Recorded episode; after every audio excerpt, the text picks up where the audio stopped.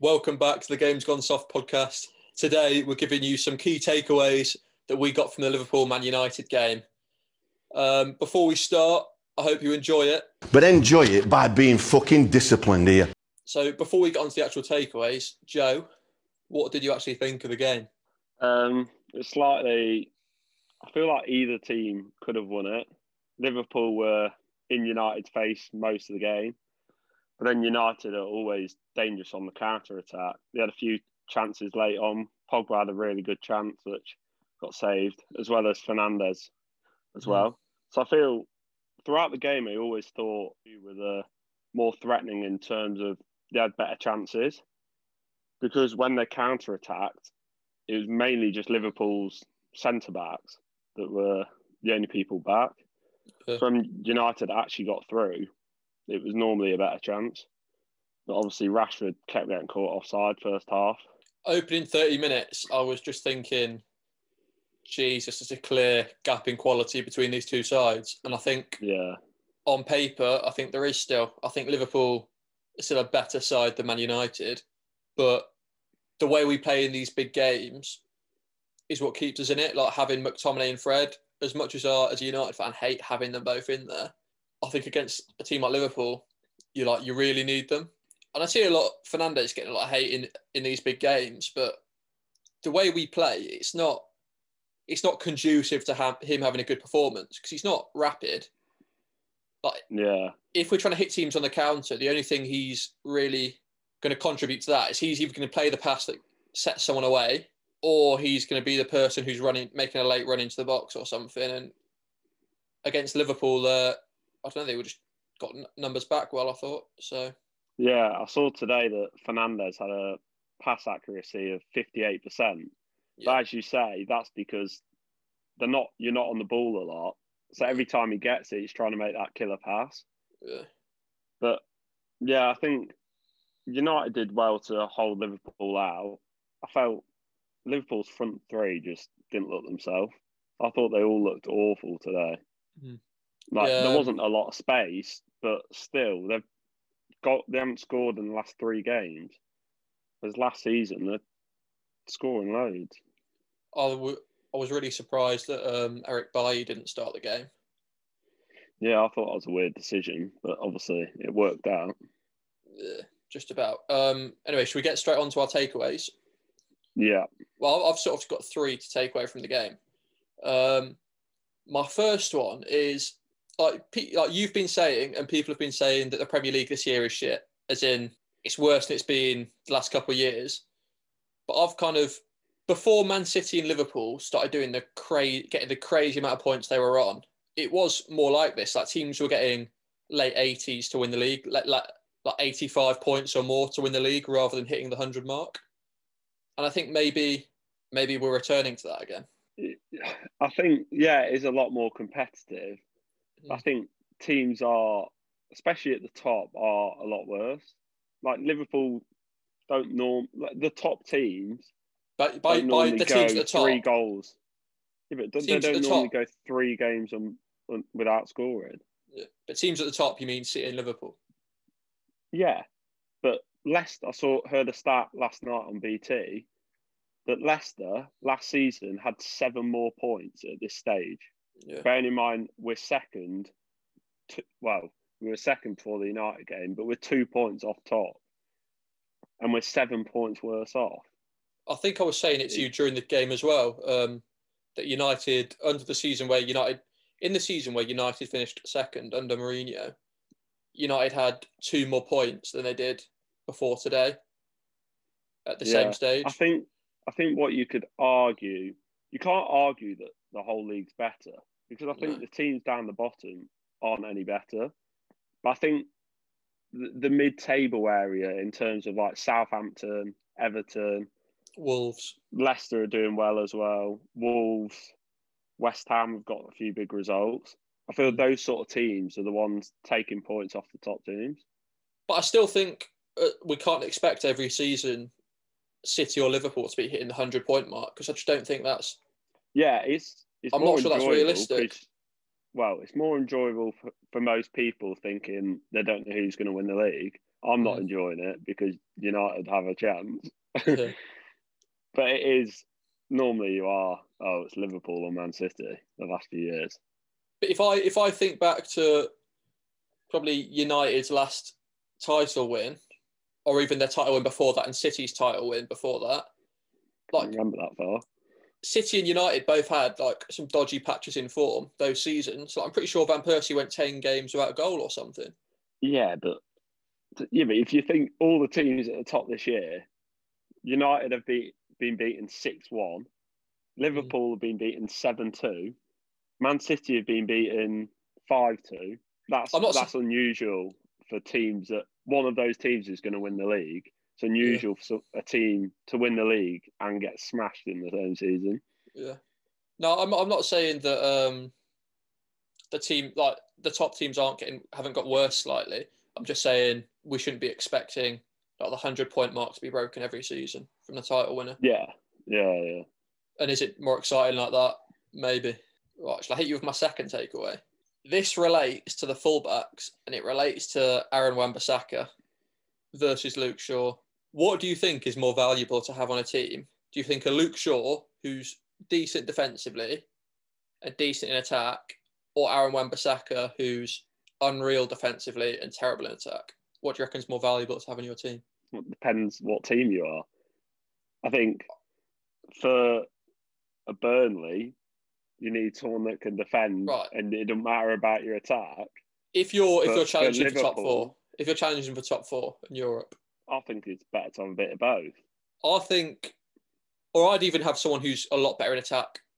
I'd rather have someone who's much better in attack and not that great in defence like Trent than I would Aaron Wan-Bissaka.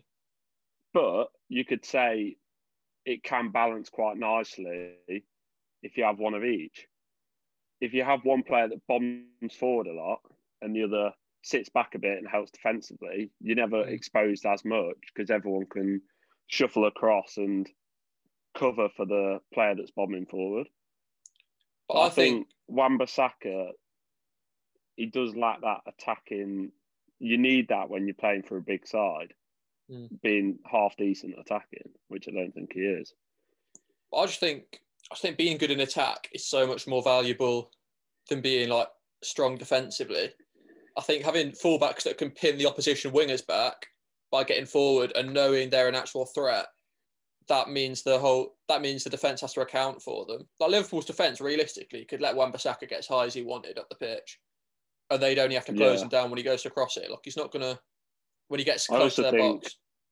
especially when they're young, I think it's easier to teach the defensive side. Most young defenders are like their positioning slightly off, they make more mistakes. That's easier to correct than teaching someone to be better on the ball and to attack. Yeah. Like Leicester had it with Danny Simpson. You you can't teach him to be good in attack. He was awful, but mm. defensively he was solid, and that's all we needed that season. But with a team like United, I feel you do need different options going down the flanks. United have nothing on the right. Well, especially when Pogba was out there, yeah. We have nothing on the right, regardless of who's out there, really. Yeah. Well, yeah, you can play Greenwood there, but Yeah.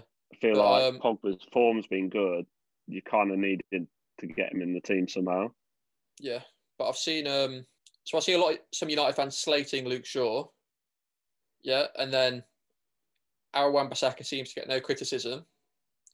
But I would probably rather have Luke Shaw in my team than I would Aaron Wan-Bissaka at the moment, just because of. He was Luke Shaw, man the match today. But I'm not just saying. I'm not just saying today. I mean, because of how little Aaron Wan-Bissaka offers in attack, I think I think he's actually more of a hindrance than he is a, an asset in your team if you're challenging for the title or top four. I did think at the time when you signed him, he's an expensive signing for someone that only really had one season in the Premier League, and he didn't fully show, yeah, his attacking side. if we'd have paid 20, 25 million for Wan Bissaka, have no issue with it. If you're paying that for someone who's like solid, like really good defensively, I've got no issue with it. But when you're spending 50 million, you really want, really, you really need them to be like good going both ways. So my third takeaway then relates to more in which the ways in which you'd build a squad. So obviously, Salah, uh, Firmino, and Mane. You said earlier they didn't really perform that well today. Or you didn't think they performed that well today. At what point do you perhaps get rid of one of them for big money, for like the benefit of your side, so then you can bring in some younger, pl- maybe one or two younger players in that position, and regenerate the squad as a whole? Is that like a smarter way to build your squad rather than just running them into the ground and letting them get old? Uh, yeah, potential. I feel one of them will, like Mane. There's always been a few rumours about him going. Isn't I saw stuff about Wijnaldum's going to Barcelona. But that'd be So on free. get- Yeah, but I think, to be honest, I think Firmino's the one you have to replace. I But disagree. then he's You're not getting you're not getting that much money for him. No. yeah, that's what I was about to say. He's the one you'd get at least for. I If it, think were me, if it were me personally, if I were Liverpool this summer, I'd consider selling Salah. How is he? How old is he? Twenty eight. You can get if you get like a hundred plus million for him. Bring in a few players in that position or maybe elsewhere as well. I think that's a, I think that's a smart way to go about building your squad. Like Leicester, sell a big player every summer, pretty much. I'm not saying Liverpool would have to do that because they've got more money than Leicester, but every few years, maybe they should consider selling one of their better players for the like the health of the overall squad. Yeah, they don't need to. And Salah, like, are you going to replace all those goals with that money? Like the I amount of goals he gets is ridiculous.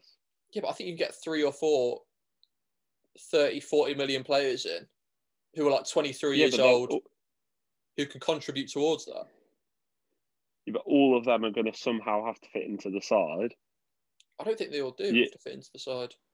Firmino doesn't. What Firmino's on five goals this year.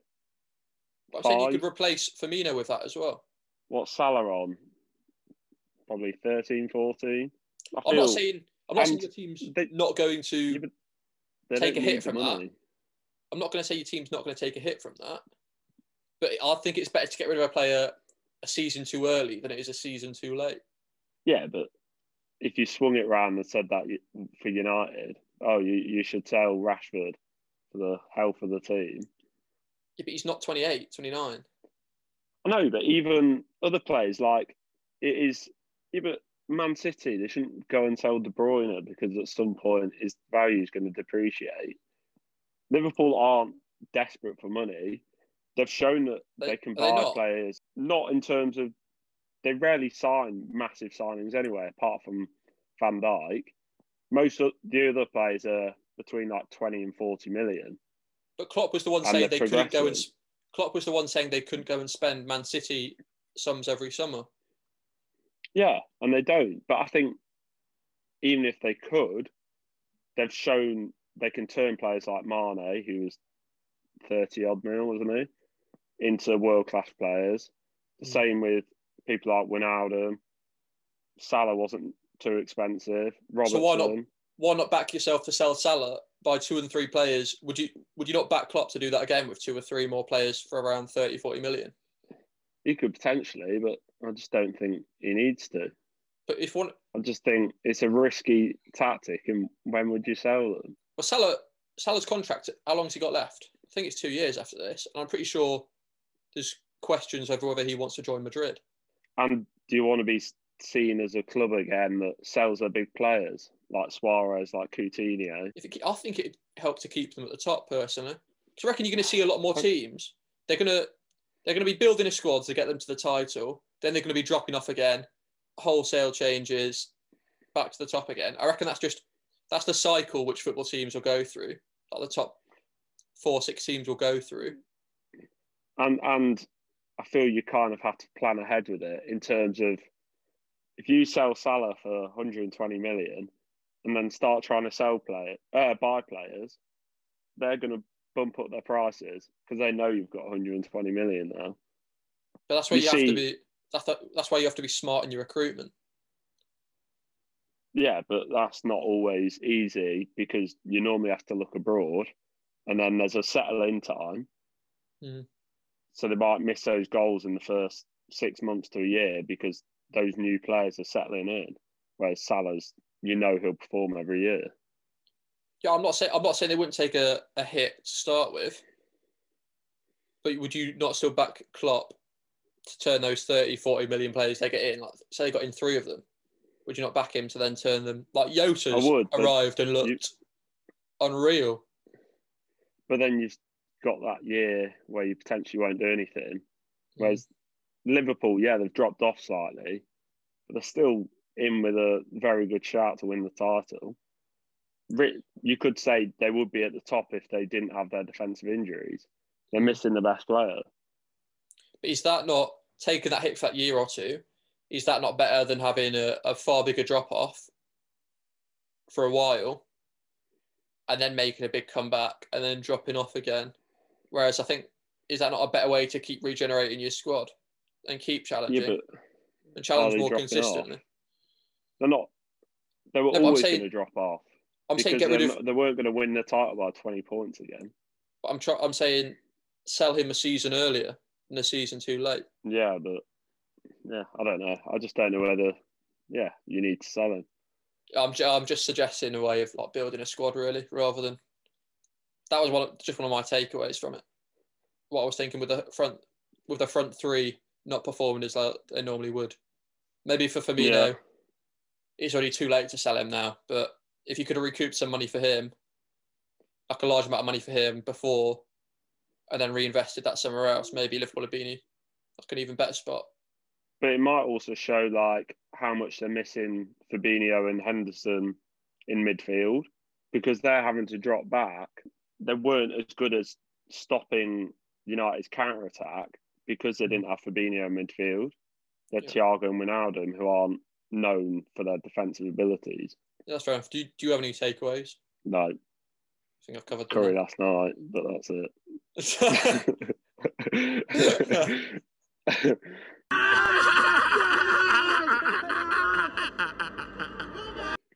All right.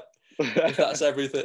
I think that's everything, guys. So um, if you haven't already, go check out our Instagram, our Twitter, our TikTok. You'll see all our memes on there. Yeah, thank you very much for watching the video. We'll see you next time.